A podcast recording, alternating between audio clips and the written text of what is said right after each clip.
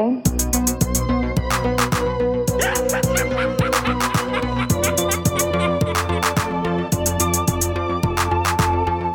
Hal, do you read me? Do you read me, Hal? Affirmative. I read you. Ja, de laatste Summer Special van 2020 uh, schalmt nu door jullie luidsprekers of door jullie oortjes. Het is die van mij. Um, normaal gezien komen we op dinsdag 15 september opnieuw uh, terug online met een gewone aflevering. Maar dus nu nog één laatste uh, special. En wat ik geleerd heb eigenlijk uh, al van mijn eerste summer special die ik ooit heb gedaan voor de Gremlins Strike Back film podcast, is dat ik daar niet meer zoveel voorbereidingen wil steken. Want het is een break voor ons allemaal, toch? Um, dus wat doe je dan? dan ga je een beetje te raden en uh, bij jezelf maak je het misschien wat persoonlijker, omdat dat dan toch handelt over topics of zaken waar je al wat kennis over hebt vergaard doorheen de jaren. En ik ben uh, uitgekomen bij uh, volgend idee, namelijk ik ga allemaal uh, films aanhalen. Meer bepaald stukjes uit diverse films. Ik heb er een vijftiental neergeschreven, denk ik. Um, en, en, en, die films hebben allemaal uh, scènes die ik uh, creepy, scary of disturbing vond als kind. En die er misschien hebben toe bijgedragen dat ik een liefhebber ben geworden van, uh, van het horrorgenre. Um, dat wil niet zeggen dat het allemaal horrorfilms zijn. Nee.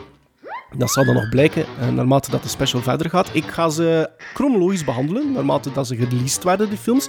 Dus ik begin bij de oudste en ik eindig bij de meest recente. En dat is relatief oud, want we zijn 2020. Ik eindig met een trio aan films die gereleased werden in 1990. Dus dat wil zeggen, als ik daarmee rekening hou, en misschien dat ik ze op televisie heb gezien en niet huurde, uh, dat dat wil zeggen dat er allemaal films zouden moeten zijn die ik voor mijn dertiende al heb gezien. Dat wil daarom niet zeggen dat ik ze nu nog altijd um, creepy, disturbing en scary vind, natuurlijk, als volwassene. Maar ik weet wel dat dat allemaal stukken zijn die een laten we zeggen, toch iets wat een impact hebben gehad op, um, op mij als, als kind. Er misschien zo voor gezorgd hebben dat ik nachtmerries had. Of toch voor het eerst ja, beangstigd werd. En dat dat een gevoel was dat ik eigenlijk wel wist te appreciëren. En dat ik misschien, eh, naarmate dat ik ouder werd, ook effectief naar op zoek ging. En dat is ook de reden natuurlijk waarom dat men kijkt naar horrorfilms. Dat is ook de, de reden uh, waarom dat je horrorboeken uh, leest. En ik vond dat een fijn gevoel. Dus um, wie weet zitten er stukken in die jullie ook als kind hebben gezien. En waar dat jullie eenzelfde gevoel bij hadden. Dus ik stel voor, laten we er maar mee beginnen. So get a witch's shawl on, a broomstick you can crawl on. We're gonna pay a call on the Adams Family. Nog die Adams Family, nog die Adams Family values zitten in mijn lijstje. Sorry. Uh, die zijn trouwens van 91 en 93, de films geregisseerd door Barry Sonnenfeld. Maar wel volgens mij hele toffe familiefilms en geven misschien wel een indicatie voor de kids. Uh, zodanig dat jullie als ouder kunnen kijken of ze misschien affiniteiten hebben met het uh, scary genre. de eerste film waar ik het over ga hebben is er eentje uit 1940. Ladies and gentlemen, the master showman. That's me, Baldo and by special permission of the management, is presenting to you the one and only Pinocchio. Ja, Walt Disney's Pinocchio uit 1940. Ik zal er ook onmiddellijk eerst bij vertellen dat um, deze special natuurlijk vol spoilers gaat zitten. Ik kan het niet hebben over films en bepaalde stukjes uit films zonder effectief te zeggen wat dat er gebeurt en waarom dat ik daar schrik van, uh, van had of schrik door kreeg. Uh, dus als jullie niets willen gespoild uh, horen over films, dan vrees ik dat dit niet de aflevering voor jullie gaat worden. Maar voor uh, diegenen die zouden fronsen bij Pinocchio uit 1940, hoe komt hij daarbij? Wel, het is toch een vreemde film, hè? Gaat over een jongetje uh, van hout die een echte jongen wil worden en uiteindelijk er ook in slaagt met behulp van de goede fee. Maar wat komt die gast niet allemaal tegen, zeg, in die film? Um, opgepikt door uh, een soort van circus van marionetten waar dat hij uit moet uh, ontsnappen. Uh, wordt opgepikt door uh, een man die ervan houdt om jonge jongens te ontvoeren en, en naar een soort van, als ik me niet vergis, Pleasure Island te brengen. Pinocchio wordt later opgeslokt door een walvis. Dus, dus er gebeurt er veel. Maar wat gebeurt er daar op die Pleasure Island? Al die jongens worden daar getransformeerd in ezels. En transformatiescènes, zowel in, in, in, in animatiefilms als in live-action ehm, films, die... Ik ben daar precies wel vatbaar voor. Dat zal nog blijken, want ik heb ehm, straks nog wat films eh, uit eh, andere decennia waar dat er zo wat transformatiescènes zitten. Ehm, maar ja, ik weet het niet, die spreken mij aan op de een of andere manier. En ik vond die scène in Pinocchio, waar dat hij samen met zijn ehm, vriend Lampwick, denk ik dat zijn naam is, eh, staat te, te biljarten en sigaren te roken. Dat vond ik al eigenaardig genoeg op zich. Maar dan begint die transformatiesequentie. En eerst eh, gebeurt alles bij die Lampwick, bij zijn vriend. En ik vond dat een bijzonder verontrustende scène. Eh, ik weet dat ik daar echt schrik van kreeg toen op het moment dat ik daar naar aan het kijken was. Ehm, ehm, die, die Lamprick begint eh, gewoon te praten. En dan begint hij daar wat ehm, ehm, ezelkreten tussen, te- de, tussendoor te, te slaken. En dan krijgt hij lange oren. En dan is er een shot waar dat je enkel de, de finale transformatie ziet in, in, in schaduw. En dat vond ik heel creepy. Ah, als ik daaraan terugdenk en ik zie het voor mij, eh, ik vond dat heel beangstigend. En daar blijft het dan natuurlijk niet bij, want net wanneer dat die transformatie gedaan is bij eh Lamprick, begint Pinocchio ook aan zijn eh, transformatie. En ik vond dat... Kijk, kippenval. Ik vond dat echt... het was al een, een, een, een vreemde ervaring tot op dat punt. Maar natuurlijk, als kind slik je dat wat makkelijker weg als je nu als, volwassen naar Pinocchio kijkt. En trouwens, blijf zeker eh, luisteren naar het einde van de aflevering. eh, tot op het einde, want helemaal op het einde ga ik ook nog iets zeggen over de nieuwste versie van Pinocchio. Die ik eh, vorige week of twee weken geleden in de bioscoop ben gaan bekijken.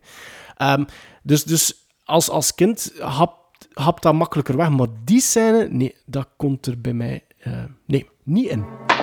What's he think I look like? A jackass? You sure do. Hey, you laugh like a donkey.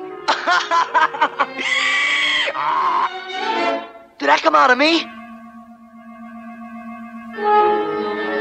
Oh. Huh? What the?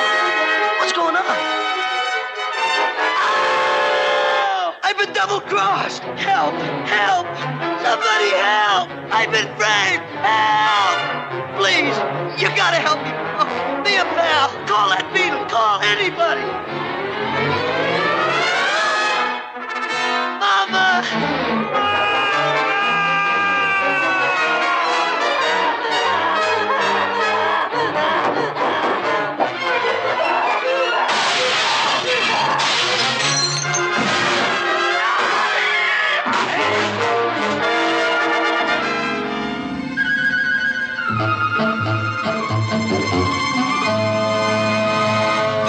Herkennen jullie dat? Want Walt Disney komt er wel wat van hoor. Een jaar later, Dumbo. Dumbo.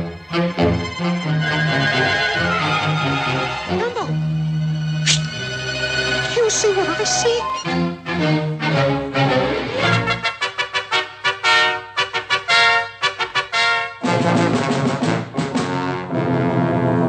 Ik ga hier niet alle jeugdherinneringen of kinderherinneringen eh, aan diggelen slaan. Hè, want eh, ik kan me voorstellen dat er veel mensen positieve herinneringen hebben aan, Dumbo. Dus ik ga niet vertellen wat voor eh, ehm, cruelty het lieve olifantje met de grote oren moet doorstaan. Maar ik ga het wel hebben over dat ene fragment waar dat Dumbo en zijn eh, kleine vriend Timothy, denk ik dat zijn naam is, zat zijn, dronken zijn. En ze in een soort van delirium tremens terechtkomen waar ze ja, fantaseren over roze olifanten. En die roze olifanten, die look ervan, dat vond ik verschrikkelijk. Die zwarte, levensloze ogen en de manier waarop dat die geanimeerd werden en zich bewogen, eh, zich voortbewogen en, en dat muzikaal stukje waar dat er dan allemaal zo van die vreemde dingen in, te gebru- in, in gebeuren, ja, dat komt er... Oh, nee, nee, dat... Dumbo was een, eh, een horrorfilm in disguise. Look out, look out, pink elephants on parade. Here they come, hippity hoppity. They're here and there, pink elephants everywhere. Look out, look out, they're walking around the bed on their head. Clippity cloppity, parade. In braid, pink elephants on parade. What'll I do? What'll I do? What an unusual view. Van 1941, 30 jaar vooruit in de tijd, naar 1971, naar een film ehm, van Warner Brothers, gereleased door Warner Brothers, met in de hoofdrol eh, ja, een van de grootste kindervrienden ooit, die een fantastische wedstrijd had uitgeschreven om uiteindelijk één kind gelukkig te maken. Of misschien was het gewoon een psychopaat die wat plezier wou beleven. You lose! Good day, sir! Come with me, and you'll be in a world of pure imagination. Take a look, and you'll see into your imagination. Gene Wilder natuurlijk, die, ehm, die een fantastische Willy Wonka neerzet. En de verfilming van Roald Dahl's verhaal Willy Wonka en The Chocolate Factory, dus uit 1971. Misschien wel een van mijn favoriete films ooit. Echt een goede film. Maar daar gebeuren toch ook wat vreemde dingen in.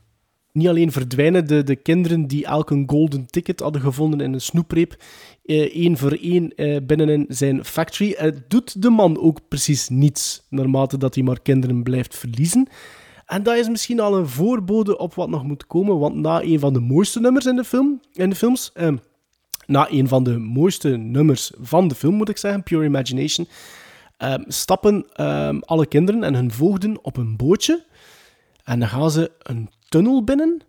En wat dat er in die tunnel gebeurt, is bijzonder donker, bijzonder duister.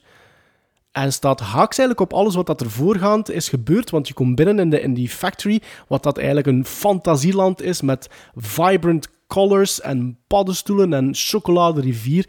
En dan gaan ze die, die tunnel binnen met die boot. Hang on, where are we going? I don't know, but I don't like the looks of that tunnel up there. Hey, Wonka, I want off! Round the world and home again. That's the sailor's way. I don't like this ride, Daddy. Wonka, do me a favor. Tell those creatures to stop paddling back there. We're going too fast. We're gonna sink. I know it. Why doesn't he stop the boat? Hang on, darling. Just Close your eyes and hang on tight.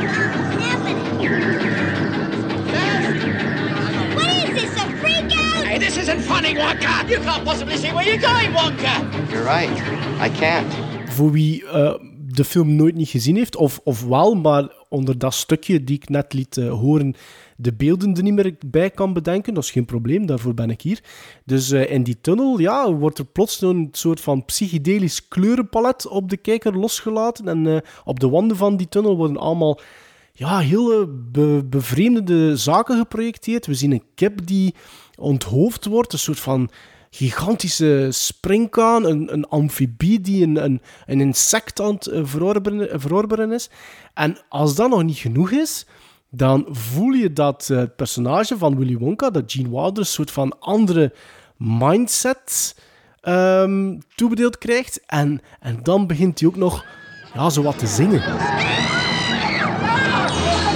There's no earthly way of knowing He's singing. which direction we are going. There's no knowing where we're rowing or which way the river's flowing. Is it raining? Is it snowing? Is a hurricane a blowing? Not a speck of light is showing, so the danger must be growing. Are the fires of hell a glowing? Is the grizzly reaper mowing? Yes! The danger must be growing, for the rowers keep on rowing, and they're certainly not showing any signs that they are slowing. Oh, make him stop, this gone far enough. Quite right, sir. Stop the boat. Fijne vent, die eh, Willy Wonka. Maar wel een fantastische film. En nog altijd een pak beter dan de remake van Tim Burton uit eh, 2005.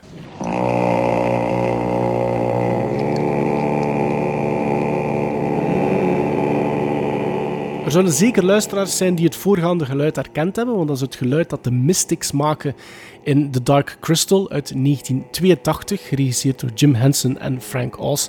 En er zijn ongetwijfeld nog veel meer luisteraars die weten dat wij alle drie gigantische fan zijn van hetgeen Jim Henson eh, gedaan heeft en betekend heeft voor eh, de wereld van de puppetry. Ehm, maar in deze The Dark Crystal, wat denk ik de eerste film moet geweest zijn die ik ooit zag, ehm, waar het werk van Jim Henson in te zien was. Ehm, Labyrinth is bekender waarschijnlijk in mijn, allee, voor mijn generatie. Ehm, die is ook iets later gemaakt, maar ehm The Dark Crystal heb ik ooit als eerste gezien op de, op de televisie. Maar daar zit ook wel iets creepy in. Ehm, een andere eh, soort eh, wezen eh, dat leeft in dat universum zijn de Skeksis. Dat zijn eigenlijk de slechterikken van, van de film. En daar loopt er eentje in rond die altijd wel een heel typerend geluid produceert.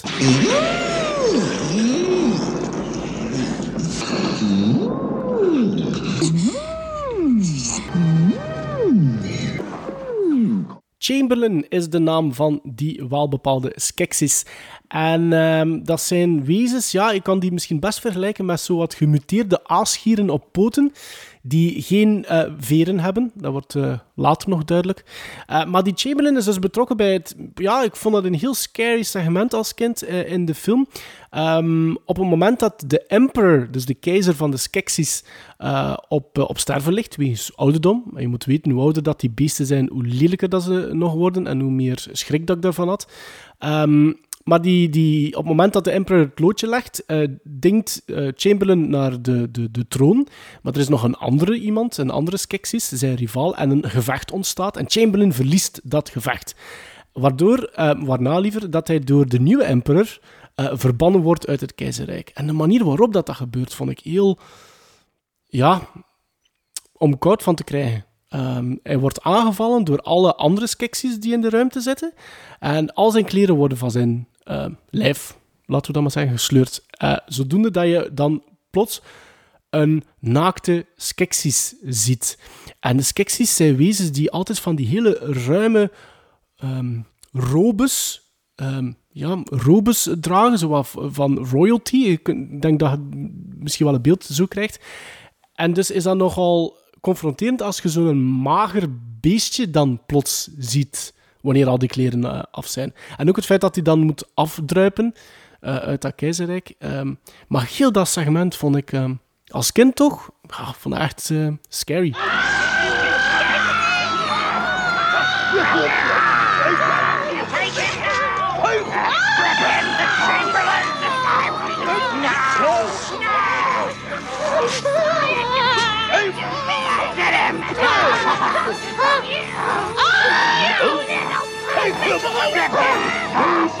Now let him go! The Chamberlain is banished!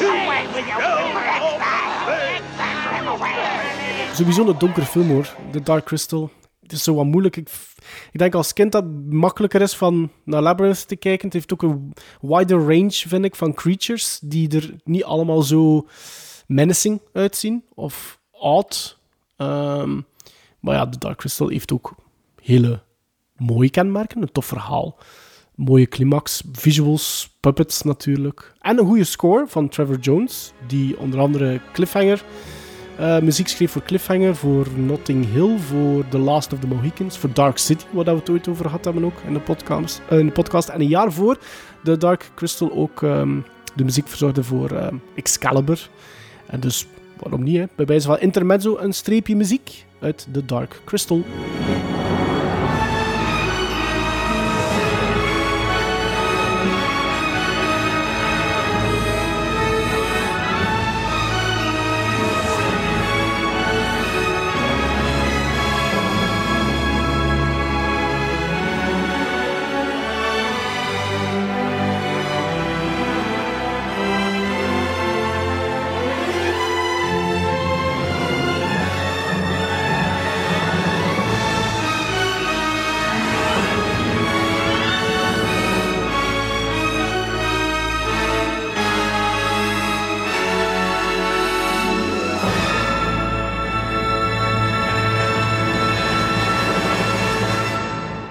Diezelfde Jim Henson, waar ik het daar juist dus over had eh, tijdens mijn uiteenzetting over The Dark Crystal, moet ooit gezegd hebben: It's unhealthy for children to never be afraid. En dat is een quote die zeker en vast opgaat voor de volgende film, of toch een stukje ervan. Ik zal wat personages, eh, namen van personages droppen nu, en ik denk dat jullie onmiddellijk, of toch de meesten, zullen weten over welke film het gaat. Het is eentje uit 1984, met personages waaronder Bastion, eh, The Childlike Empress, Atreyu en Falcor. Jullie gaan waarschijnlijk wel al een idee hebben. Maar straks dus een eh, stukje over een paard. What you see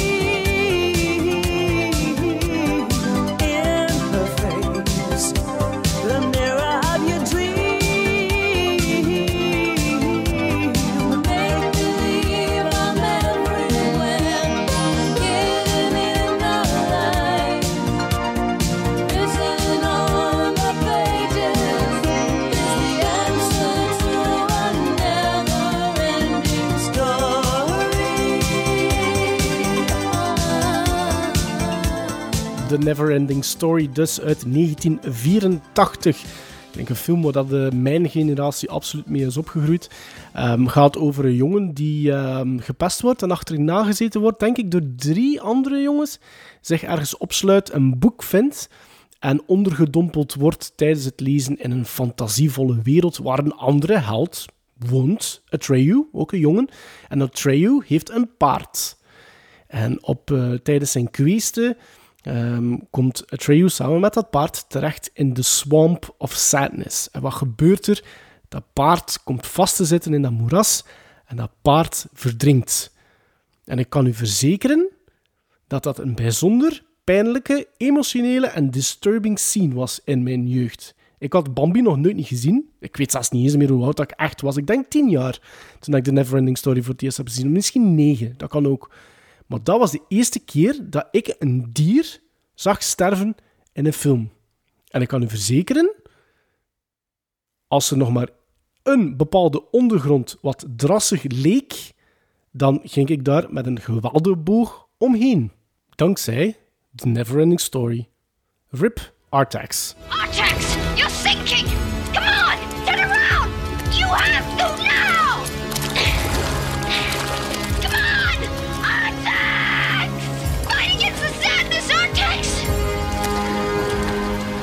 Artax, please.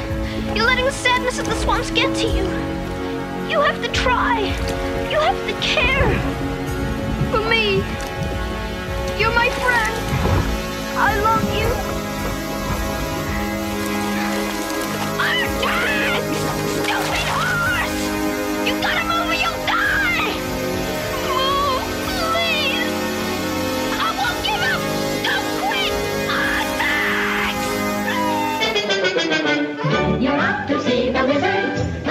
the wonderful wizard of Oz.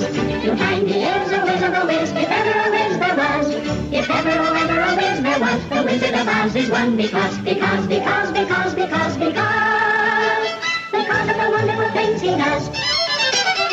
wizard of Oz stond op nummer 1 in mijn top 100 eh, voor onze 50ste aflevering van de podcast, waarin dat we elk voor onze eigen collectie moesten gaan staan en een top 100 maken met als eh, criteria dus dat ze zelf fysiek in ons bezit moesten zijn. En we mochten maar twee films eh, kiezen van één en dezelfde regisseur. Dus bijvoorbeeld vijf keer Steven Spielberg, dat mocht niet. Eh, maar The Wizard of Oz op nummer 1. Maar de mensen die dus goed geluisterd hebben naar mijn intro, weten dat het The Wizard of Oz niet kan zijn omdat ik gezegd heb dat ik de films chronologisch ga overlopen en The Wizard of Oz is van 39. Nee, ik ga het hebben over de sequel Return to Oz uit 1985. This summer, Walt Disney Pictures presents a motion picture fantasy adventure beyond your fondest imagination. You'll be transported miraculously back to the enchanted land of Oz, that magical kingdom beloved by young and old for generations. It's just a yellow brick. No, Belina, you don't understand. This was the Yellow Brick Road. You'll share with Dorothy Gale the shock of finding everything mysteriously changed. What's happened to everybody? And you'll delight with her discovery of four wonderful new friends who band together against a wicked queen and the dreaded Gnome King. This is the Oz you haven't seen before. And this is the Oz you'll want to visit again and again. From Walt Disney Pictures comes a whole new world of entertainment. Why don't we just fly back to Kansas? Return to Oz. Het enige dat nog moest gebeuren op het einde van die trailer was de stem die zegt rated R. Want dit is echt wel een hele donkere en duistere sequel op een van de meest kleurrijke, vibrant films ooit gemaakt. Ehm, de, de sequel speelt zich eigenlijk af zes maanden na The Wizard of Oz, waaruit eh, dat we direct eh, zien dat Dorothy eh, moeite heeft om in slaap te vallen.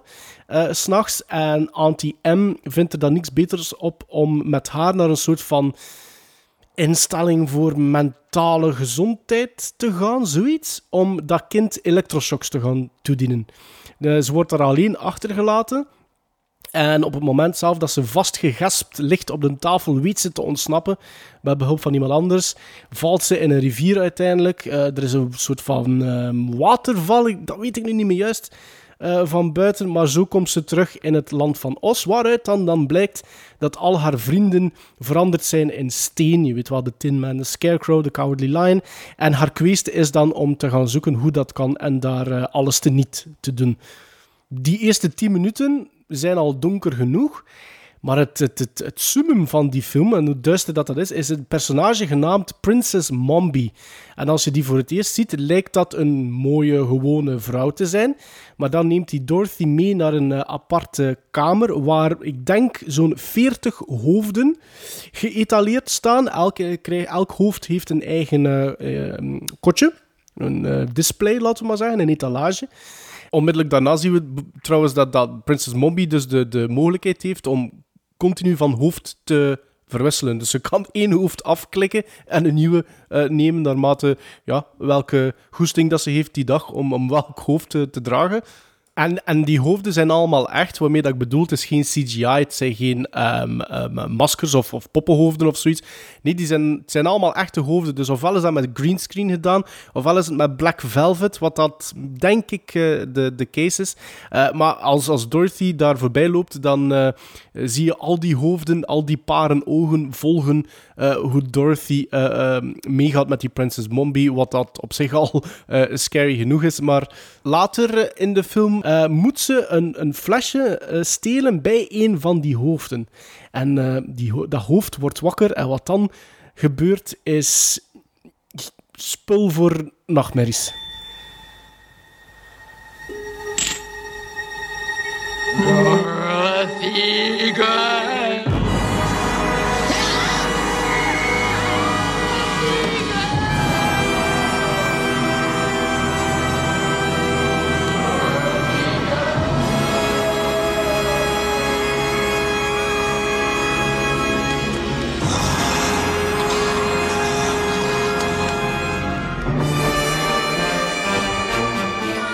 Pakweg 40 hoofden dus die de naam van Dorothy beginnen te scanderen, te roepen, waardoor Princess Mombi eh, ontwaakt in haar bed, die op dat moment geen hoofd aan heeft. En dus een onthoofde prinses gaat dan ook de achtervolging in. Het is echt bijzonder, ja, angstaanjagend gewoon. Het zou trouwens ook de eerste en enige featurefilm zijn die ene Walter Murch zou regisseren.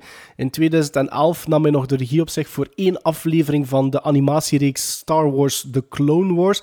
Maar zelfs eh, die ene featurefilm eh, kwam er bijna niet op zijn palmarès, want die werd na één week door Disney al ontslagen op de set. Eh, de producers vonden namelijk dat de dailies, dus de, de opnames per dag die bekeken worden, niet echt eh, super waren. En dat hij eh, over budget aan het, eh, aan het gaan was. En wat deed Merch ehm, vervolgens? Hij contacteerde zijn vrienden. En die man had of heeft. ehm, nogal ehm, bekende vrienden, want eh, niemand minder dan Francis Ford Coppola, Steven Spielberg en George Lucas begonnen te lobbyen bij Disney om hem toch maar terug aan te werven en de film eh, te beëindigen.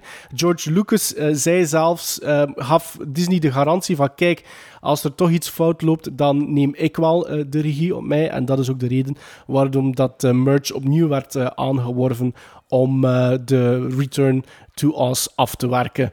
Dankzij Bart eh, nog een kleine addendum over eh, Walter Murch. Want ik moet eerlijk zeggen, die naam was mij niet heel bekend. Wat er eigenlijk vreemd is, want die man is al jaren en jaren actief in de filmwereld. eh, als sound designer. Ik denk zelfs dat, dat hij een van de eerste was die dat label ook op, eh, op zich gekleefd kreeg. En ook als monteur van, van speelfilms. En ehm, hij was eh, actief als sounddesigner voor Francis Ford Coppola's eh, The Rain People uit 69. Eh, deed hetzelfde voor American Graffiti, voor The Godfather Part 2. Kreeg zijn eerste Oscar-nominatie voor The Conversation met Gene Hackman in de hoofdrol uit 74. Eh, won zijn eerste Oscar voor eh, Apocalypse Now in 79. Een dubbele Oscar-winst voor The English Patient uit 96, waar dat hij zowel eh, het beeldje won voor Best Sound en Best Film Editing. En ja, ga zo maar door. Hè. Ik geloof dat hij ook de, die English, ehm, The Talented Mr. Ripley gemonteerd heeft. Dus ja, bekend ehm, en belangrijk man. Die ook trouwens een van de go-to boeken, of misschien wel het beste boek ooit geschreven heeft over filmediting, getiteld In the Blink of an Eye. En ehm, ben aan het denken wat dat er nog noemenswaardig zou zijn. Het is de eerste rol, niet de eerste rol, want eh, het is de eerste featurefilmrol, laat ik het zo zeggen, van Feruza Balk die het best gekend is uit eh, The Craft. En ik denk dat ze ook in een Adam Sandler movie zit, Water, The Waterboy, zoiets. Ehm, maar de, uh, Return of Oz is wel een, een, een, vind ik. En zeker een aanrader om een, eh, om een keer te zien. Want ik vind dat op zich geen slechte film. Ik heb die vorige week nog eens herbekeken, omdat ik wist dat ik met dit idee bezig was. En die, eh, de special effects, de visual effects, de make-up, dat zit eigenlijk heel goed. Eh, de animatronics, eh, de puppetry, want er zitten ook wat, wat, wat poppen in, is eigenlijk heel mooi gedaan. Maar gewoon het feit dat dit eh, getarget werd naar kinderen, is eigenlijk redelijk onvoorstelbaar.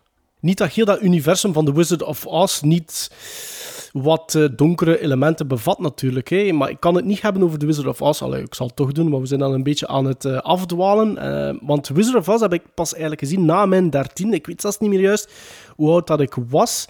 Ehm, maar ook daar gebeuren er scary toestanden in. Ik bedoel, de Flying Monkeys, gewoon die heksen, vind ik tot op de dag van vandaag nog altijd met hun schelle stemmen eh, redelijk indrukwekkend. Ehm, en dan is er nog eentje die ik ook herbekeken heb voor, voor dit segment. Maar ik was het niet meer helemaal zeker. Maar in 75 of in 71, ik zal het straks misschien een keer opzoeken, of opzoeken terwijl dat ik dit aan het zeggen ben, en, eh, is er een film gemaakt, een Motown Urban versie van The Wizard of Oz. En die heette The Wiz. En die was geregisseerd zelfs door Sidney Lumet.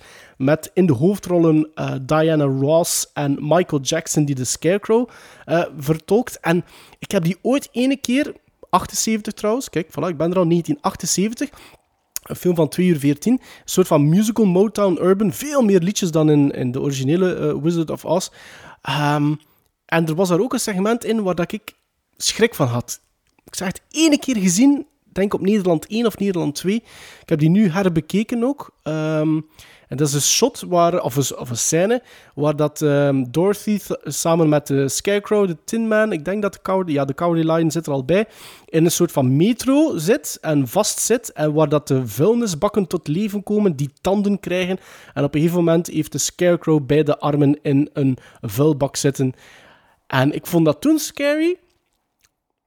Maar ik moet nog heel jong geweest zijn, want nu vond ik dat echt lachwekkend slecht. Maar ja, kijk, ik wou het toch een keer aanhalen. Trouwens, ik denk zelfs dat de, de enige reden dat ik die film zou aanraden, eigenlijk omwille van Michael Jackson zou zijn, want die staat eigenlijk goed te acteren in die film. En ik wist dat eigenlijk, was voor mij niet echt een verrassing, want in 97 heeft hij zo in een kortfilm Ghosts ehm, een paar rollen op zich genomen. Eh, dat was geregisseerd door Stan Winston, de special effects maestro.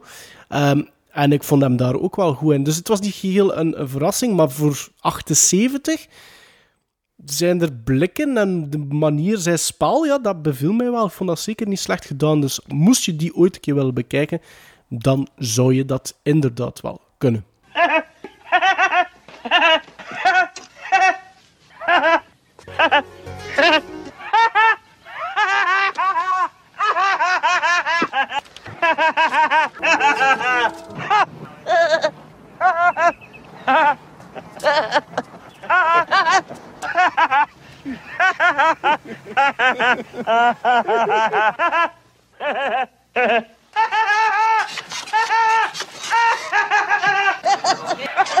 Een van de meest gekende lachjes van Hollywood misschien wel is het lachje van Pee Wee Herman, eh, vertolkt door acteur Paul Rubens.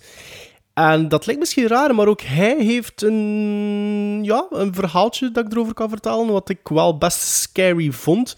Eh Pee Wee Herman, die ooit eh, zijn eerste appearance maakte in Saturday Night Live voor een auditie, maar die werd niet weerhouden. Dus oorspronkelijk was de bedoeling dat dat een vast karakter zou worden voor eh, Saturday Night Live. Ehm, waarna dat Pee Wee Herman, allee, Paul Rubens, dan besloot om een soort van stage show mee te doen met dat personage. Werd opgepikt door HBO. Ik denk dat daar zes stage shows van werden opgenomen en dat later werden geaired op, op televisie. En plots kreeg die redelijk wat bekendheid. En dan in 1985 was het tijd voor de eerste speelfilm. Pee-wee's Big Adventure. En wie sprong daarop als regisseur? Niemand minder dan Tim Burton. Ik denk dat hij een, iets wat hetzelfde in dat personage zag zoals dat ik dat zie. Pee Wee Herman is eigenlijk een, een, een volwassen kind, maar een redelijk schrander volwassen kind. Maar er zit ook iets, soms iets diabolical in, vind ik. Het is een, een ongeleid projectiel ehm, met een beetje twist in die, in die, in die films en de, in de series, wat ik het later nog ga hebben. Er zitten zoveel innuendo's en zo jokes ehm, die een beetje op het randje soms durven balanceren. Maar Pee Wee Herman speelt in een wereld waar dat alles kan, precies. En eh, ik denk dat dat het iets is wat dat Tim Burton ook aansprak. Terwijl dat het, het, het, het verhaaltje van de eerste film uit 85 flinterdun is. Het gaat over Pee Wee Herman die zijn, zijn fiets verliest. Die wordt gestolen, de, de mooiste fiets van heel de wereld. En hij gaat zo'n beetje op een roadtrip eh, across America om die fiets terug te vinden. Warner Brothers is proud to present the story of a guy Morning. I'm here. and his bike. James Bond kind of stuff. Together for the first time in their first big movie. I meant to do that.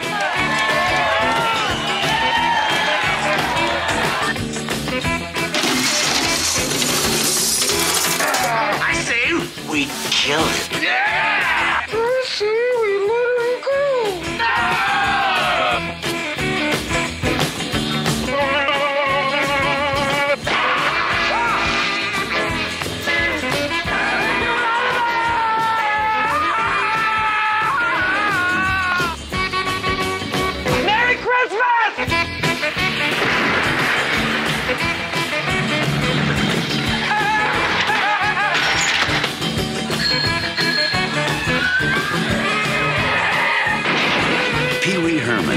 Is Pee Wee Herman. Hello!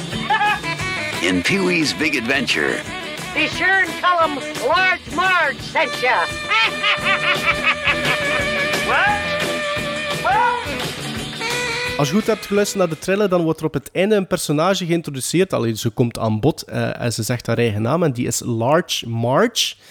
Het is dat stukje waar ik het even over wil hebben in Pee Wee's Big Adventure, omdat dat zo haaks staat op gans die film en eigenlijk een typisch Tim Burton moment is.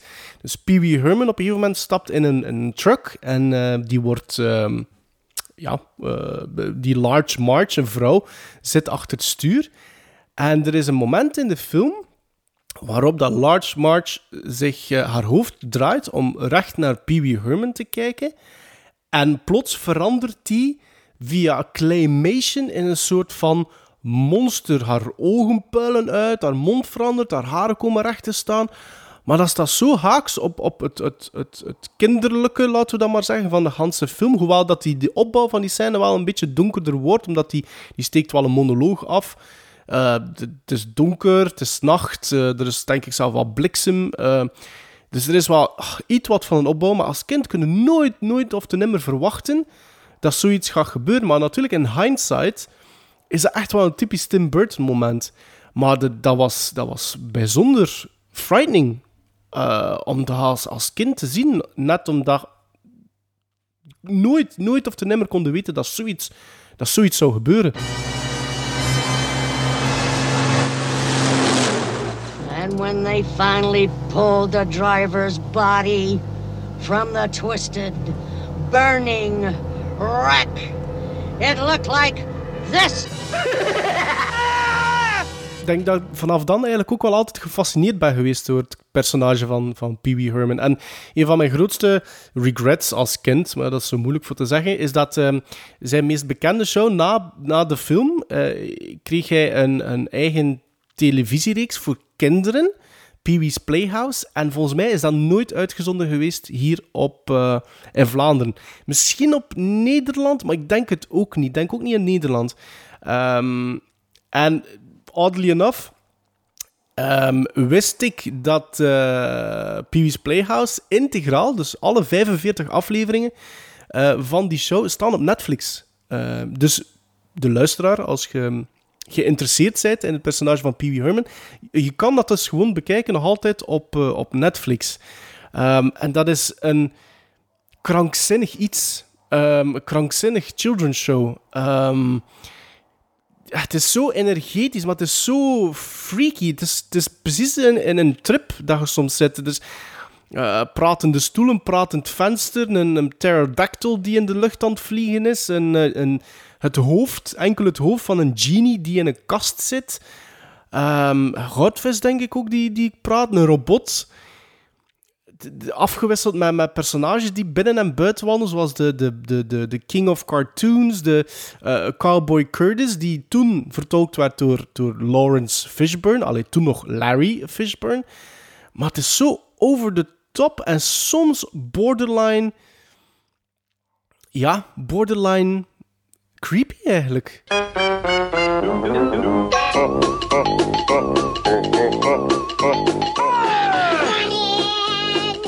pull yourself up a chair. The jury! Let the fun begin. It's time to let down your hair.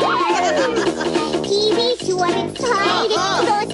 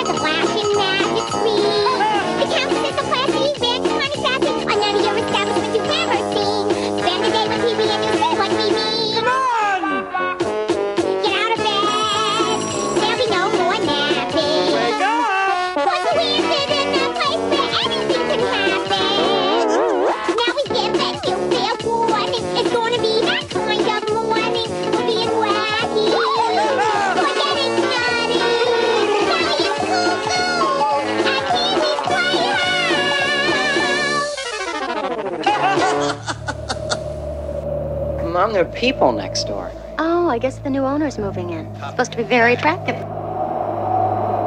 There are two guys out in the yard, and I think they're carrying a coffin. Charlie, do you want to make love or not? There was a murder last night. Charlie thinks he saw the victim in this house. I saw him carry her body out in a plastic bag. Another body of a young woman was discovered early this morning in back of the Sheridan Mall. The guy did have fangs, and a bat did fly over my head, and a second later, he stepped out of the shadows. Now, don't you see what that means? Wait, let me guess. What? I have a vampire living next door to me, and he's gonna kill me if I don't protect myself. The vampire cannot enter your house without being invited first. This is our next door neighbor, Jerry Dandridge. Hello, Charlie. We blijven in 1985 eh, voor Fright Night, een titel die jullie misschien hadden verwacht. Eh, die zou voorkomen in dit lijstje van de special. En voilà, de verwachtingen worden ingelost. Fright Night blijft voor mij een van de beste vampierenfilms ooit gemaakt.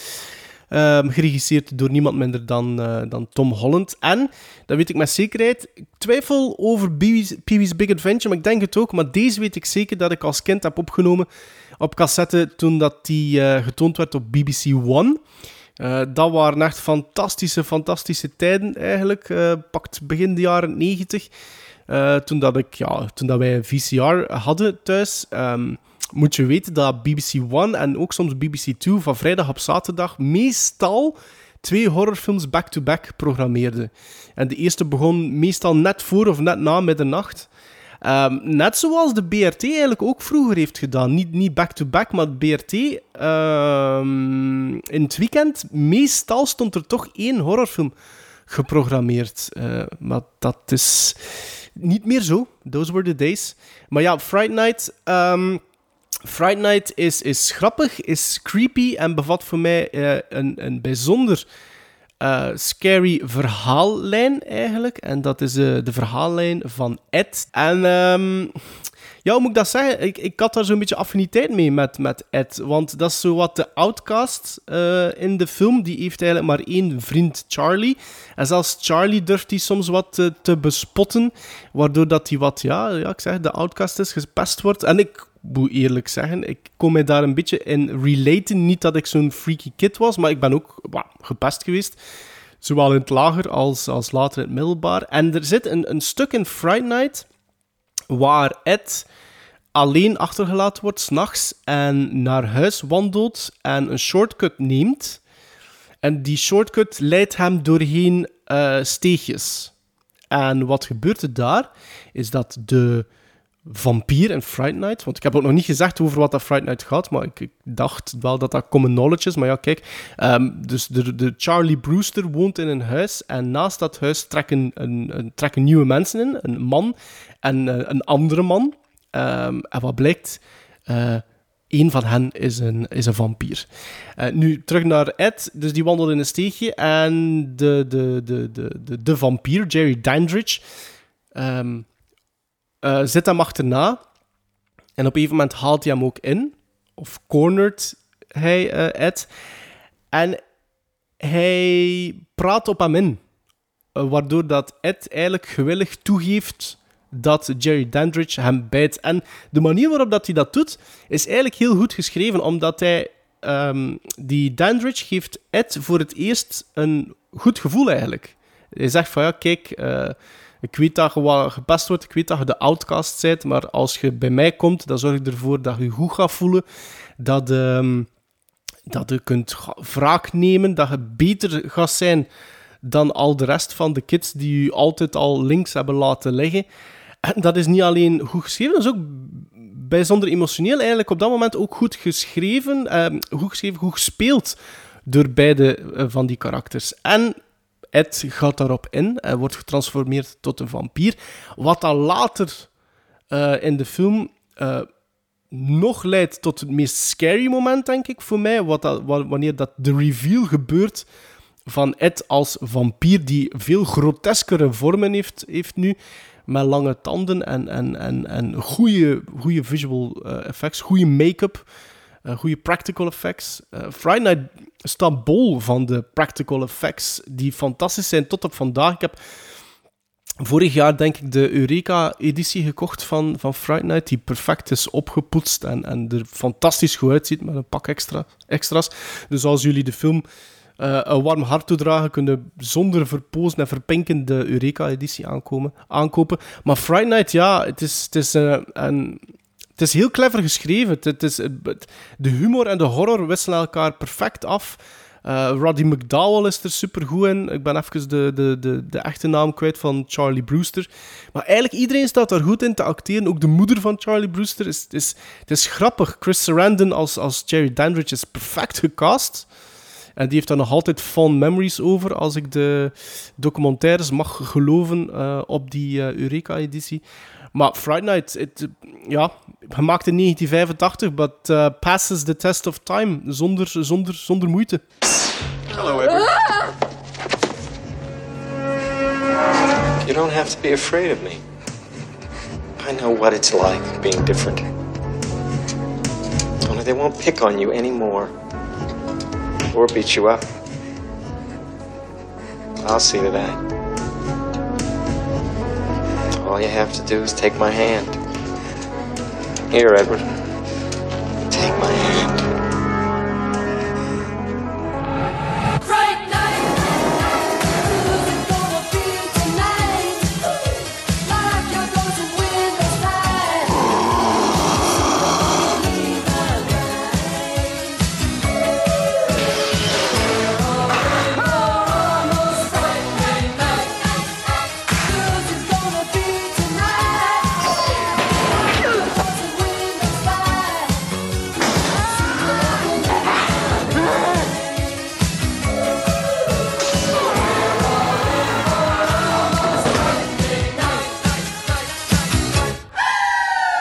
Van 85 gaan we naar 88 voor jawel een transformatiescène.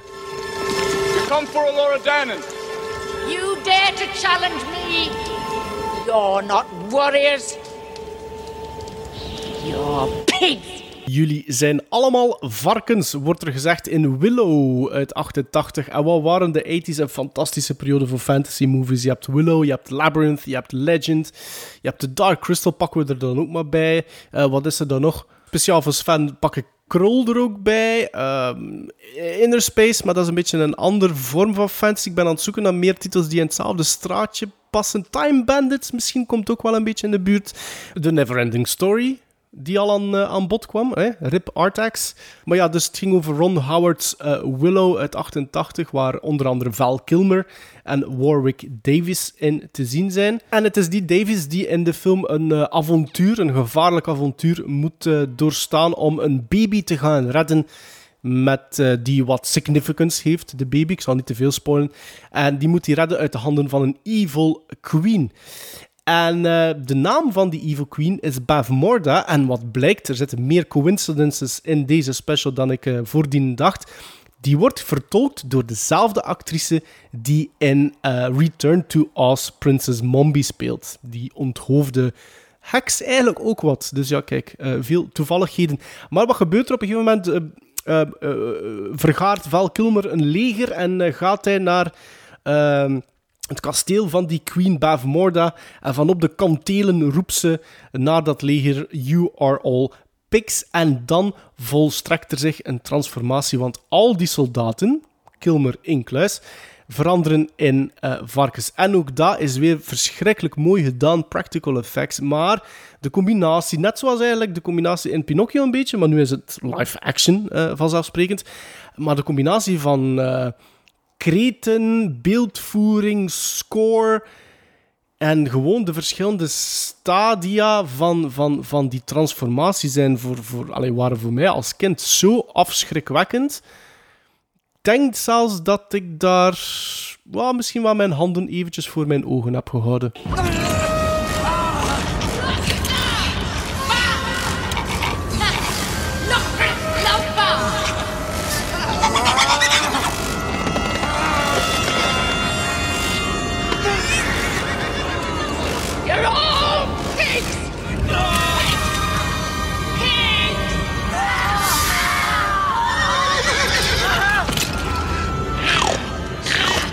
Avaktu, Luatha, Ben off.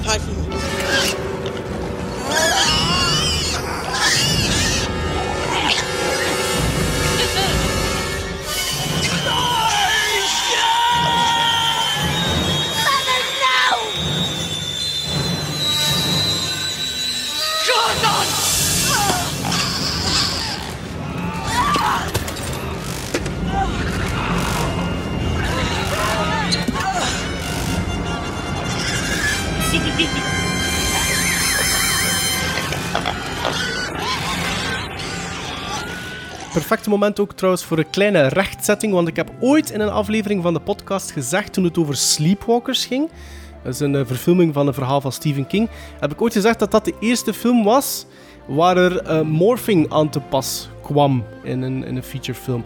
En ik werd op de vingers getikt door Jan Dagelings, dus een shout-out naar Jan Dagelings, die zei, nee, de eerste film die dat deed was Willow. Dus kijk, bij deze rechtgezet. En we zitten ondertussen al over de 50 minuten, wat ik absoluut eigenlijk niet had gedacht. Eh, en we zitten aan, eventjes spieken op mijn lijstje. Film 9 net behandeld van de 14 die er nu opgelijst staan. Dus we hebben wel nog even te gaan. Eh, Willow dus, achter de rug. En Willow bevat ook hele toffe muziek eh, van James Horner. Dus even pauze.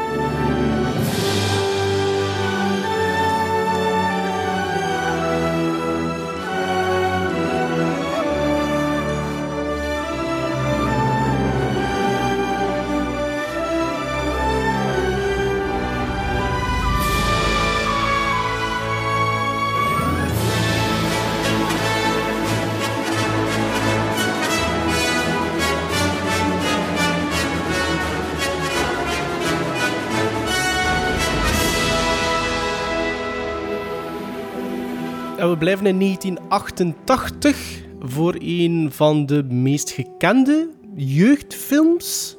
Misschien eerder familiefilms. Ja, dat zal waarschijnlijk een betere omschrijving zijn. Wat voor die tijd ongezien was qua techniek. Want het, uh, het, het, het zorgde voor een perfecte blend van live action en animation. En dan denk ik dat jullie ondertussen al weten over welke film het gaat. Uh, het is een film waar er een konijn in uh, meedoet. Uh, waar Bob Hoskins in te zien is. En een roodharige femme fatale. This is the tale of an up-and-coming movie star named Roger Rabbit. And a down-and-out private detective. Named Eddie Valiant. Ooga booga! Every moment they were together was a new adventure in trouble. Hide me, Eddie! It's a motion picture about friendship. Take it easy, Billy! Please, Eddie! Don't tell me out, you're making a big mistake! Love. Compassion. All right, I'm, I'm, I'm sorry I yanked your ears. All the time you yanked my ears? Murder. Marvin Acme. The rabbit cacked him last night. Remember, you never saw me. Sex. I'd do anything for my husband, Mr. Valiant. Anything. And violence. Tunes gets them every time. You wouldn't have any idea where the rabbit might be? Got a thing for rabbits, huh? The whole thing stinks like yesterday's diapers. It's a comedy a little different from all the rest. I'm a pig! I'm a tune! I'm not bad. I'm just drawn that way. Who framed Roger Rabbit?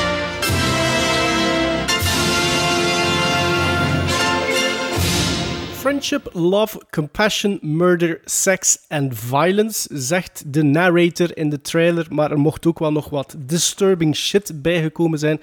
Want er zit een personage in Who Framed Roger Rabbit, genaamd Judge Doom, vertolkt door Christopher Lloyd. En die is als kind behoorlijk angstaanjagend.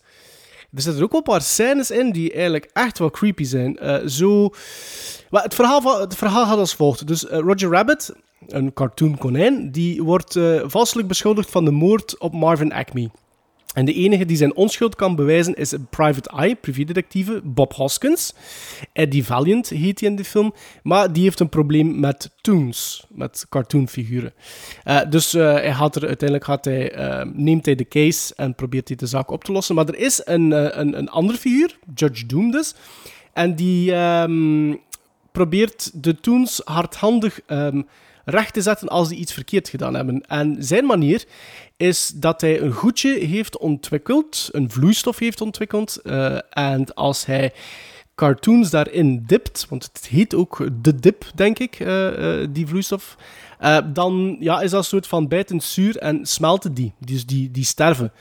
En um, op een gegeven moment in de film, halverwege denk ik, of zelfs nog niet eens, is er een schoen, een cartoon shoe, die het waagt om te piepen en ik denk zelfs te botsen tegen Judge Doom. En wat doet die Judge Doom? Die doet een zware handschoen aan, pakt die schoen op en voor het publiek zie je dat allemaal, dipt die schoen in dat goedje totdat die schoen dood is. Dus als kind dat is al zoiets van, wow, wat gebeurt er hier? Maar de climax gebeurt uiteindelijk op het... Uh, ja, de climax gebeurt uiteindelijk op het einde. Ja, dat is een mooie zin. Uh, maar het zullen er wel nogal zitten in die special hier. Um, wanneer Judge Doom... Ja, een soort van transformatie ondergaat. Ik kan er niet meer over zeggen, want anders spoil ik gans de film, denk ik. Of toch iets belangrijks uit de film. Um, dus rest er ons alleen maar om nog te genieten van een cartoon shoe die gedood wordt. Remember how we always thought there wasn't a way to kill a tune? Well, Doom found a way. Turpentine, acetone, benzene. He calls it the dip. I'll catch the rabbit, Mr. Valiant. Then I'll try him, convict him, and execute him.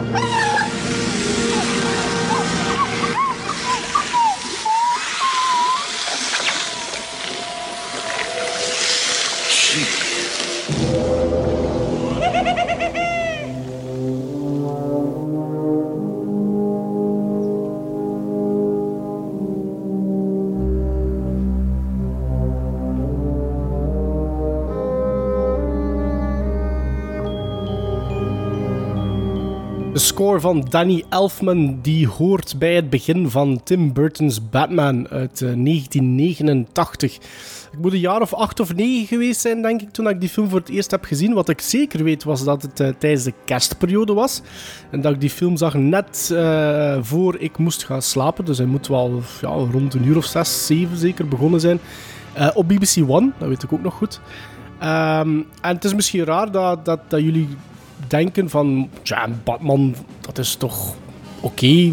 Waar kan je daar nu schrik van gehad hebben? Maar er zit wel degelijk één scène in Waar ik diezelfde nacht trouwens nog een nachtmerrie over gehad heb. Um, en dat was de semi-reveal van uh, uh, Jack Napier, vertolkt door Jack Nicholson, als de Joker. En ik zeg de semi-reveal, want wie de film kent of wie de film niet kent, op een gegeven moment valt Jack Napier in een uh, groot vat chemicaliën. En wat later uh, is er een scène waar dat we zien dat hij in een stoel zit in een gebouw. En op dat gebouw is er een plakkaatje waar dat er surgery op staat. En dan zie je dat hij een omzwachteld hoofd heeft. Maar de camera blijft continu in die scène eigenlijk achter hem. En de belichting in dat stuk is fantastisch. Dus we zitten in een ruimte met alleen maar Jack Napier in een stoel, een soort van surgical seat, surgical chair, met tussen aanhalingstekens de plastic surgeon die hem eigenlijk uit voorhand aan het excuseren is op voorhand. Van ja, kijk met welke tools ik moest werken en zo. En dan is er een close-up shot van inderdaad tools die eerder in het uh, middeleeuwse folterpraktijken zouden kunnen gehaald worden. Maar um, Jack Napier, Jack Nicholson, begint dan als een zot die, die, die windows van zijn hoofd te trekken omdat hij wil kijken. En hij vraagt dan een, een spiegel, een handspiegel aan, aan die plastic surgeon, die daar met heel veel tegenzin geeft. En hij kijkt naar zichzelf. En wederom, wij, de, wij, zien dat niet, de kijker ziet dat niet, omdat de camera op een afstand blijft. En, en eigenlijk eh, Jack, het personage van Jack Napier continu in de schaduw blijft. Um, en dan vreest die plastic surgeon voor zijn leven, want hij weet natuurlijk wat, dat, uh, wat het resultaat is. Maar in plaats dat hij dat doet, slaat Jack Nicholson de spiegel neer en begint hij te lachen. En zo is het personage van de Joker geboren. En ik vond dat. Tot op de dag van vandaag vind ik dat eigenlijk wel een redelijke donkere uh, scène. Waar dat je, nu krijg ik daar natuurlijk geen schrik meer van, maar ik begrijp wel mijn 8, 9-jarige zelf, toen. En, uh, maar tot op vandaag vind ik dat nog altijd een, een hele goed gemaakte scène op vlak van, van scenario, cinematografie, lighting. En, en, en Jack Nicholson, die, die daar maniacaal begint uh, te lachen en dan de trappen oploopt. Ja, is echt uh, dikke, dikke aanrader, die scène alleen al. Let's see how we did.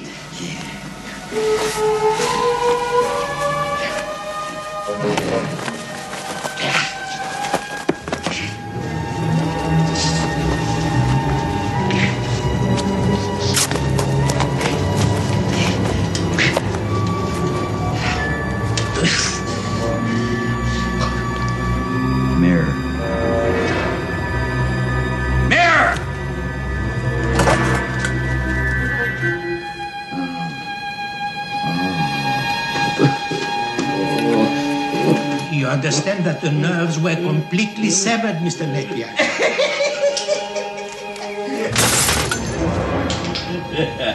you see what I have to work with here.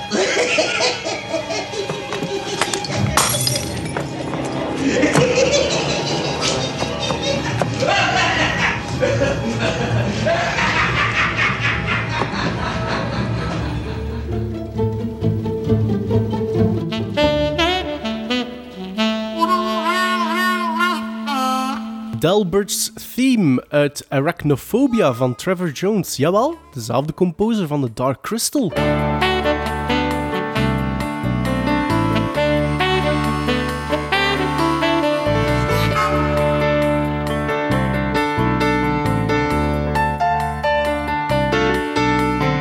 De film van Frank Marshall over acht potigen die mij tot op de dag van vandaag, want ik heb de film denk ik een half jaar geleden opnieuw eh, nog eens herbekeken, waar dat ik het nog altijd koud van krijg. Dus als kind was dit one terrifying experience. Ehm, de scènes in het begin, waar dat die grote ehm, nieuwe species van spin in Zuid, eh, Zuid-Amerika wordt ontdekt. En de fotograaf in zijn bed aanvalt. Hoe die fotograaf eruit ziet als hij terug thuis komt. De spin die een vrouwtje vindt. De offspring. Allemaal kleine, kleine, kleine spinnetjes. Die in één beet, die met één beet eh, iemand kunnen eh, vermoorden. Er zitten zoveel scary scenes in arachnophobia. Als ik erover aan babbel ben, begin ik alweer te tintel. Ehm, maar arachnophobia, ja, die, die, die, die, die werkt. Dat is een film die nog altijd werkt voor mij. Ehm, er zijn bepaalde scènes. Ik, ik heb nog altijd schrik als ik, die, als ik, als ik schuren zie, court. Dus gewoon schuren in het algemeen. Dan, dan begin ik mij af te vragen hoeveel spinnen dat erin zitten. En dat is denk ik gewoon puur door arachnofobia. Ik, had, ik heb altijd wel een, een, ik ga niet zeggen een spinnenfobie gehad, of wel misschien wel een spinnenfobie gehad. Maar ik vind dat op zich wel fascinerende beesten. Ehm, maar ik heb er wel schrik van. En als kind ook al. Want als kind speelde ik samen met mijn broer en zus niet de Ghostbusters, maar de Spiderbusters. En dan hadden we allemaal van die watergeweren vast. En dan gingen we op zoek in onze tuin naar spinnenwebben. En dan probeerden we die spinnenwebben weg te doen met onze watergeweren. Maar ehm, nee, ik heb het nooit niet gehad voor achtpotigen. Maar ik zeg, die schuur, ehm, dan wat dat er gebeurt in die kelder op het einde. Ehm, ook een perfecte blend eigenlijk van, van echte spinnen die ze gebruikt. En dan eh, voor een paar shots eh, animatronics van de General, de grote spin. Maar alles, krijg er koud van. Het is echt een film waar ik nog altijd koud van krijg.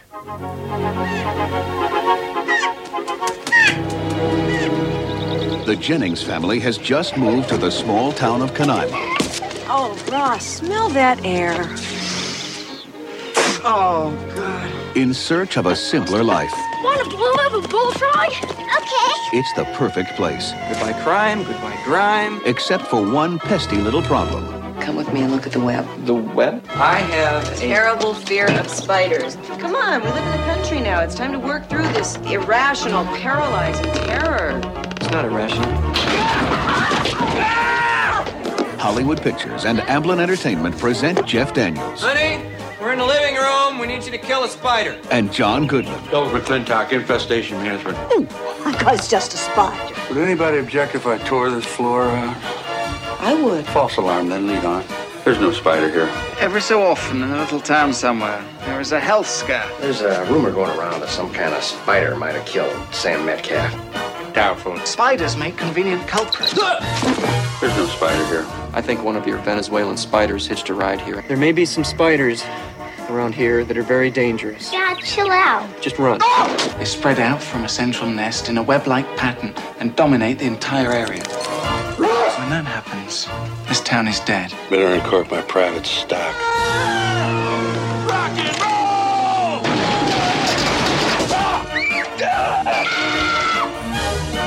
Hollywood Pictures and Amblin Entertainment present Arachnophobia. Eight legs, two fangs, and an attitude. Perk up, Lloyd. If we find the spider that did this, you can arrest him. Arachnophobia. A thrillamedy. Tijd voor de voorlaatste film. Tijd voor de tweede Roald Dahl verfilming. En tijd voor Angelica Houston. You may remove your shoes. You may remove your wigs. The doors. Are they locked and bolted? Locked and bolted. You gladness. Good. Hey. No, no, no.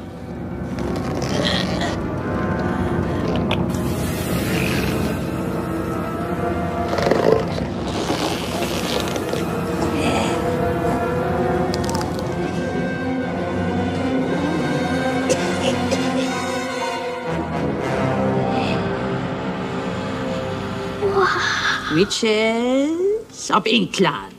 Ik had gezegd dat ik deze special eindig met een trio aan films die gereleased werden in 1990. Arachnophobia was dus de eerste en The Witches van de regisseur Nicholas Rowe is de tweede. Een verfilming van een boek van Roald Dahl dus weer. Hij vertelt het verhaal van Luke, die samen met zijn ouders uh, op vakantie gaat naar Noorwegen om zijn grootmoeder Helga te bezoeken, waar zijn beide ouders omkomen in een auto-ongeluk. Zijn grootmoeder, zijn grootmoeder wordt uh, zijn voogd. Um, die hem van kinds af aan al verhaaltjes vertelt om hem te waarschuwen over heksen. En op een gegeven moment nemen ze een uh, vakantie, een break, gaan ze naar de seaside van Engeland. Komen ze daar terecht in een hotel en wat blijkt dat op dat moment een conventie gehouden wordt van een of andere vrouwenorganisatie. Maar al die vrouwen blijken heksen te zijn. En ook de Grand Witch uh, van de heksen is daar aanwezig. En die wordt vertolkt door Angelica Houston. Um, ik denk dat dit weer een film moet zijn die misschien wel verwacht werd in het lijstje. Maar daarom natuurlijk niet minder scary. En misschien omdat die verwacht werd, dan denk ik dat veel luisteraars ook wel dezelfde mening delen. Er zitten hele creepy, scary scenes in. Uh, misschien denken jullie dat de meest creepy one um, het begin van de conventie is in een afgesloten ruimte, waar dat, zoals in het voorgaande fragment, Angelica Houston zegt dat ze hun schoenen mogen uiten, hun pruiken mogen afnemen, uh, en waar dat Angelica Houston dan eigenlijk een transformatie, kijk, daar zijn we weer, een transformatie doorgaat naar de Grand Witch, een afzichtelijk, werkelijk afzichtelijk wezen. Maar nee, ik heb het over de transformatiescène die daarna komt van de kleine arme Bruno. En Bruno is een jongen die daar ook uh, op dat moment is met een ander gezin. Dus, dus heeft niks te maken met Luke. Maar dat is een, eh, een, een nogal... Uh, ja, die, dat is een jongen die graag eet. Die heeft wat meer gewicht aan zijn botten hangen. En de Grand Witch heeft ehm, de lieve kleine Bruno, Bruno um, overtuigd om naar de meeting te komen onder het mom van kijk, als jij dat doet, dan krijg je van mij heel veel chocolade. Maar wat is het plan? De Grand Witch heeft een soort van potion ontwikkeld. En als dat uh, genuttigd wordt door kinderen, dan veranderen die in muizen en kunnen de heksen daardoor makkelijker kinderen vermoorden. En dan volgt er weer een transformation scene. En die is werkelijk zo angstaanjagend, zo verschrikkelijk eng, dat ik daar echt wel niet goed van was als kind. En de Bruno, Ocharme, kleine Bruno, en later ook Luke, want die volgt, die waren er ook niet goed van.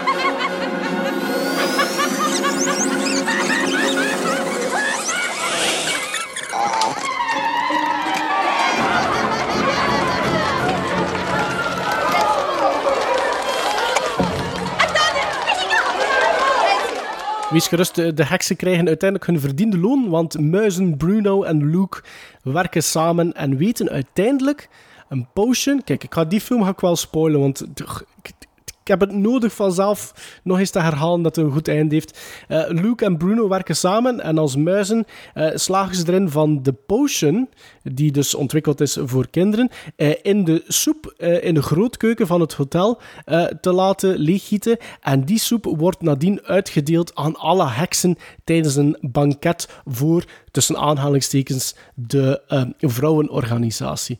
Wat volgt is dan een, een, een transformatie-orgie van heksen met uh, fantastische, verbluffende, mooie uh, make-up en, en, en special effects. Um, en wat een lelijke muis slash rat wordt de Grand Witch, wordt Angelica Houston. The Witch is een hele speciale film. Hele speciale film. Voelt ook heel, door, door, door inmenging denk ik natuurlijk van regisseur Nicholas Rowe, voelt ook eerder Europees dan Amerikaans aan. Ehm, eh, maar dat werkt perfect. Perfecte casting ook, vind ik, voor de kinderen en voor de grootmoeder. Angelica Houston doet dat fenomenaal. Rowan Atkins, Atkinson, liever, Rowan Atkinson, Mr. Bean zit er ook in. Uh, maar The Witches is een film die ik zeker zou aanraden, maar ja, niet op al te jonge leeftijd toch wel. Een remake komt er trouwens aan. Hoe kan het ook anders vandaag de dag? Maar er is dus een remake uh, die waarschijnlijk ja, met de coronapandemie pas volgend jaar te vroegste zal gereleased worden. Hoewel IMDb zegt dat uh, de film volledig, uh, volledig completed is. En wie staat er aan het roer? Van die remake niemand minder dan regisseur Robert Zemeckis. Je weet wel, die gast die de Back to the Future trilogie geregisseerd heeft. En ook Who Framed Roger Rabbit, dat was ik daarnet vergeten te zeggen. En wat maakt het nog straffer? Dat hij aan het screenplay geschreven heeft samen met niemand minder dan Guillermo del Toro. Dus misschien toch wel de moeite om een beetje in de gaten te houden. En wie vertolkt in deze remake The Grand High Witch? Anne Hathaway.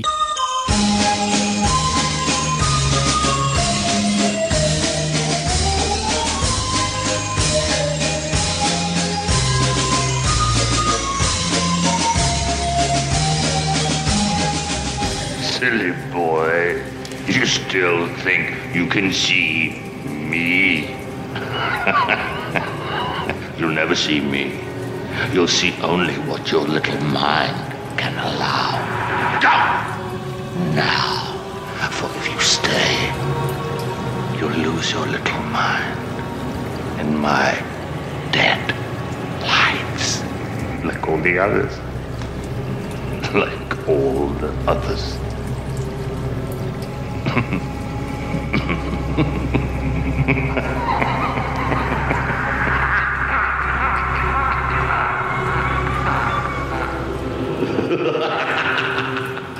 Weinig verrassend misschien hè, dat ik eindig met Stephen King's It uit 1990. De television miniseries die iets langer dan drie uur duurt. Geregisseerd door Tommy Lee Wallace. Maar ja, kijk, als kind was ik petrified door Pennywise the Dancing Clown. En waarschijnlijk is hij de voornaamste reden. En het feit dat ik daarna het boek ben beginnen lezen. Uh, dat ik uh, ja, een uh, ben. Dat wil zeggen dat het iemand is die een fobie heeft voor clowns. Ik kan dat wel wat wegsteken, maar ik heb het er toch niet voor. Voor die mannen en vrouwen die een artificiële glimlach op hun gezicht smeren. Um, de miniseries had vooral effect bij mij, omdat ik mij um, kon identificeren met een van de Losers Club. Dus die gasten zijn met zeven. En ik had het vooral voor Eddie Casbrack. En waarom had ik het voor Eddie Casbrack? Want um, Eddie Casbrack was eigenlijk uh, mijzelf. Een schril, klein manneke die lijdt aan astma en een overbezorgde moeder heeft. Dat was, dat was ik. Zo simpel was het. En dus kon ik mij perfect daarmee identificeren en ging ik daar ook in mee. En de meest angstaanjagende scène voor mij was dan ook de, de, de, de, het segment waar Eddie aangevallen wordt voor het eerst door Pennywise na um, uh, een LO-les, waar dat hij verplicht wordt door de, de gymleerkracht om te gaan douchen. En uh, hij is alleen in die douche. En plots um, beginnen al de douches rond hem, de douchekranen open te gaan. En die, die hebben allemaal gloeiend heet. En die, die proberen hem in een, in een hoekje te duwen. En daar slagen ze ook uiteindelijk in. En dan komt uit de grond Tim Curry himself als uh, Pennywise.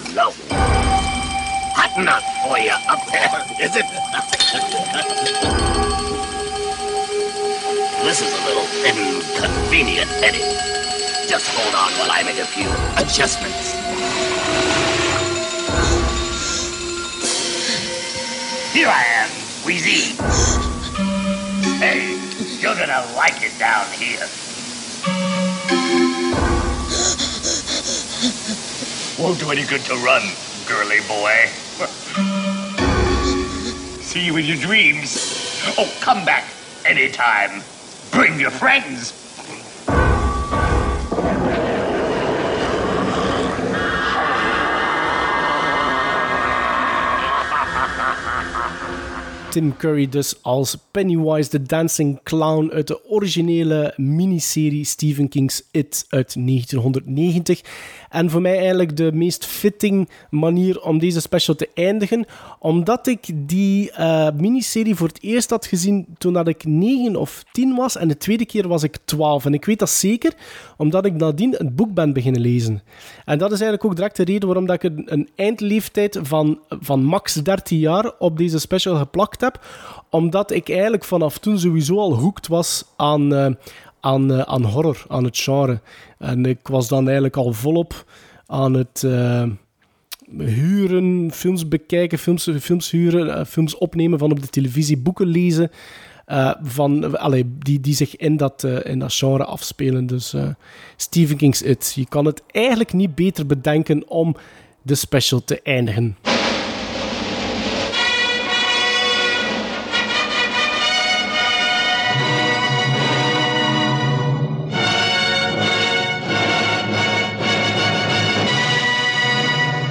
Zo, de special zit erop. Um, ik wil nog even stressen dat ik dus enkel films gekozen heb die ik gezien heb voor mijn 13. En dus ook alleen maar films die ik effectief gezien heb. Want ik heb al wat research gedaan, ook naarmate dat ik mijn lijstje vervolledigd had. En ik zie dan inderdaad ook wel titels verschijnen online. En als ik de synopsis lees en stukjes bekijk, dan kan ik me inderdaad wel voorstellen dat dat films zijn die ja, iemand anders gezien heeft, waar dat hij ook wel schrik voor had. Maar aangezien ik die films dan niet gezien heb, kon ik die niet opnemen in mijn lijstje. Dus ik stel voor, als er... Uh, als jullie als luisteraars um, films hebben of voorbeelden hebben die jullie kunnen bedenken, die niet in mijn special zaten, dan kunnen jullie altijd een comment laten over de film in kwestie op Facebook, op Instagram, op Twitter. Um, volg ons ook op Letterboxd, uh, je onze langere parlees sturen, mail ons dan gerust naar gremlinsstrikeback.gmail.com. En dat zijn zowat eigenlijk onze voornaamste social media kanalen. Ik begon met Pinocchio en zoals ik zei ga ik ook eindigen met Pinocchio, want ik eh, ben naar de cinema getrokken om de, de nieuwe um, adaptatie te bekijken. Uh, en die is van dezelfde regisseur van Tale of Tales, die we nog niet zo lang geleden besproken hebben met de podcast. Ik weet, ja, ik had het moeten opzoeken, ik ben niet meer zeker in welke aflevering dat was, maar gewoon kijken op onze letterboxd. En uh, dan vind je uh, in welke aflevering dat het was. Moest je geïnteresseerd zijn om onze mening daarover te weten. Uh, maar het is dus van dezelfde regisseur van Tale of Tales. Ook van dezelfde regisseur van Gomorrah, waar dat Bart nogal wild van is. En dus vond ik het interessant om dat, om dat een keer te gaan bekijken. En um, je voelt heel duidelijk dat dat van dezelfde regisseur is. Je hebt ook dat... Um, die Europese Italiaanse stijl van, uh, van, van sets, van cinematografie, van beeldvoering, van regiekeuzes, van uh, acteerprestatie. Niet in mensen door uh, Robert Benigni, die, de, die Geppetto speelt, de vader van Pinocchio, eh, waar dat vooral Sven, denk ik, een gigantisch probleem mee heeft, maar ook Bart, dacht ik, want beiden waren niet echt fan van La Vita e Bella. Um, maar Pinocchio op zich vond ik eigenlijk geen zo goede film. Verre van zelfs. Um, ik denk dat ik die net een 5 of een 5,5 uh, uiteindelijk geef. Ik heb nadien wel wat opzoekingswerk gedaan, omdat ik vond dat het verloop uh, van de film qua narratief, um, in vergelijking met de animatiefilm uit 1940, zodanig grote verschillen heeft, um, dat ik me afvroeg van zou dit dichter staan bij het bronmateriaal, deze nieuwe adaptatie? En na wat uh, gegoogeld te hebben en teksten hebben te gelezen, moet ik eerlijk bekennen dat uh, Pinocchio van Matteo Garone um, veel, veel, veel getrouwer is. Dus eigenlijk als je op zoek bent naar de, de meest getrouwe adaptatie van het, van het verhaal. Dat ben je het best af met deze film. Maar dat wil daarom niet zeggen dat die film eh, voor mij werkte. Ik vond de pacing vond ik, eh, vond ik problematisch. Ik vond de personages van Kat en Vos eh, ook niet echt werken, omdat die maar blijven eh, terugkomen in deze adaptatie. En eigenlijk na verloop van tijd werden die voor mij gewoon annoying. Ook omdat ook, ook, ook de manier waarop dat Pinocchio continu ehm, reageert op die twee personages, vond ik, vond ik niet werken. Die, Pinocchio zelf maakt eigenlijk voor mij persoonlijk ook geen mooie evolutie door. Doorheen die, ik denk, iets meer dan twee uur. En de film duurt ook te lang, mocht zeker 20 minuten korter geweest zijn.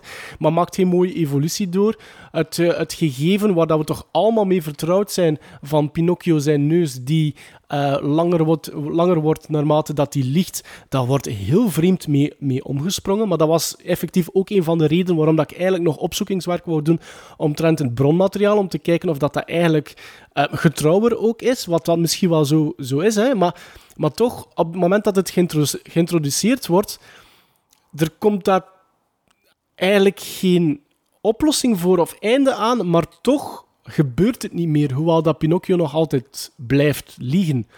En dat is een hele vreemde gewaarwording voor eigenlijk, denk ik, zelfs iedereen in het publiek die toch wel ja, het basisgegeven uiteindelijk kent van Pinocchio. Pinocchio liegt, Pinocchio zijn neus groeit. Ehm, maar ehm, nee, ik weet het niet. Een, verder, een verdere rariteit is dat, dat de film niet goed weet voor welke doelgroep dat die gemaakt wordt. Maar wat ik zeker weet, is dat die eh, niet toegespitst mag worden op kinderen. En eigenlijk past die dat wel nog in deze special, want er zitten hele disturbing scenes in. En toen dat ik... eh, zag op de planning van, van de Kinepolis en, en, andere bioscopen ook. Maar toen dat ik zag dat er eh, namiddagvoorstellingen eh, Vlaams gedubt gingen gehouden worden, of, of ondertussen gehouden worden eh, inderdaad, van Pinocchio, dan had ik zoiets van, daar gaan toch veel trauma's uit voortkomen, of toch veel nachtmerries diezelfde eh, nachten. Want er zitten echt wel hele, hele freaky scenes in. En dan zeg ik maar één iets, eh, is, is een eh, verdrinking van een bepaald dier. eh, bijna naarmate dat act 3 ingeleid wordt, ingeleid wordt. En dat was, nee, dat was echt... Nee, heel beangstigend. Dus Pinocchio, nee, het, het ziet er goed uit. Het ziet er, het ziet er goed uit als je houdt van die stijl en als je houdt van Tale of Tales. Wat mij persoonlijk ook heel hard opviel, omdat het al zo lang geleden was, eh, is dat de, de, de focus, dus de scherpte van, van wat er in beeld gebracht moet worden, oh, is dat nu een onderwerp eh, of, of, een, of een, een acteur, is dat in het begin, pakweg die eerste 15 minuten, ehm, dan vooral Roberto Benigni een paar keer echt niet scherp in beeld komt. Dus dat die focus ehm, van de DOP, dat hij die focus mist. En als je dat ziet op groot scherm, is dat heel vreemd, eh, een vre- vreemde gewaarwording. Is daar in montage iets gebeurd? Is er iets op de set iets gebeurd? Maar, maar effectief, die focus wordt echt een paar keer zwaar gemist. En dat is iets wat je eigenlijk normaal bitter, bitter weinig eh, opmerkt. Ehm, met films als je die gaat eh, bekijken in een cinema. En zeker niet zo frappant. Dus eh, vond ik echt heel vreemd. Dus overal vond ik Pinocchio ehm, niet goed, eigenlijk. Jammer genoeg. Net niet gebuist wel. Maar ehm, het, is, eh, is, is een vreemd soortig experiment geworden. Waar dat er ook een soort van anders wordt omgegaan met, ja, met, met wat ik verwacht had. Ook met het personage van de Goede Fee bijvoorbeeld. Is, is iets heel, ja... Fragmentarisch, vreemd, met verouderingen die dan niet worden doorgetrokken. Ja, ik wil er niet te veel over zeggen. Er zit wel een heel leuk personage een, een, een huishoudster, een slak, wat ik goed gedaan vond. Eh, er zit wel wat humor in en die humor werkt wel af en toe. Maar overal, nee, jammer genoeg, geen, eh, geen zo'n goede film, nee.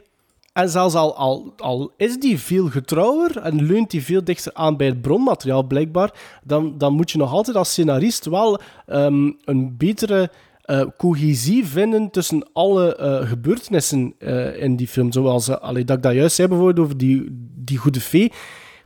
Er, zitten te veel vraagtekens omtrent bepaalde handelingen of zaken die gebeuren ehm, die niet worden uitgelegd. En dat na verloop van tijd wordt dat bijzonder frustrerend voor de kijker. Swat, 14 films dus aangehaald in mijn eh, Summer Special. Het was misschien een vreemde keuze, een vreemd lijstje.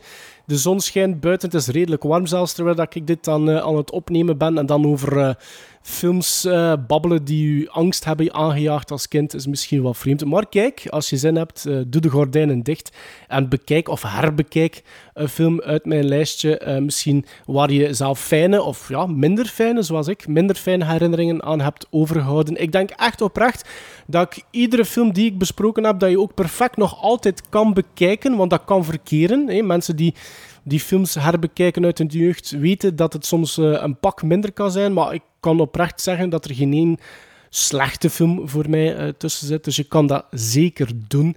Ehm ach, goh, ik dacht misschien nog te eindigen met één nummer. En als ik dan kijk uit mijn lijstje, dan kies ik voor nog eentje uit Willy Wonka and the Chocolate Factory uit 1971. Want daarin lopen de Oompa Loompas rond. En als je het dan hebt over scary fuckers, jullie begrijpen wel wat ik bedoel. Tot in september. I've got a perfect puzzle for you.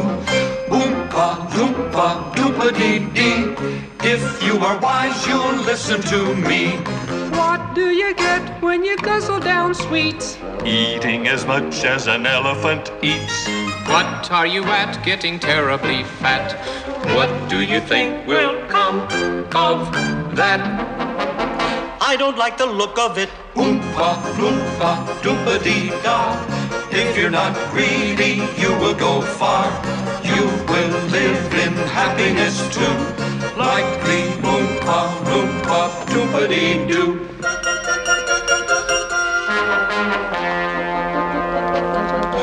doompa-dee-doo. Doompa-dee-doo.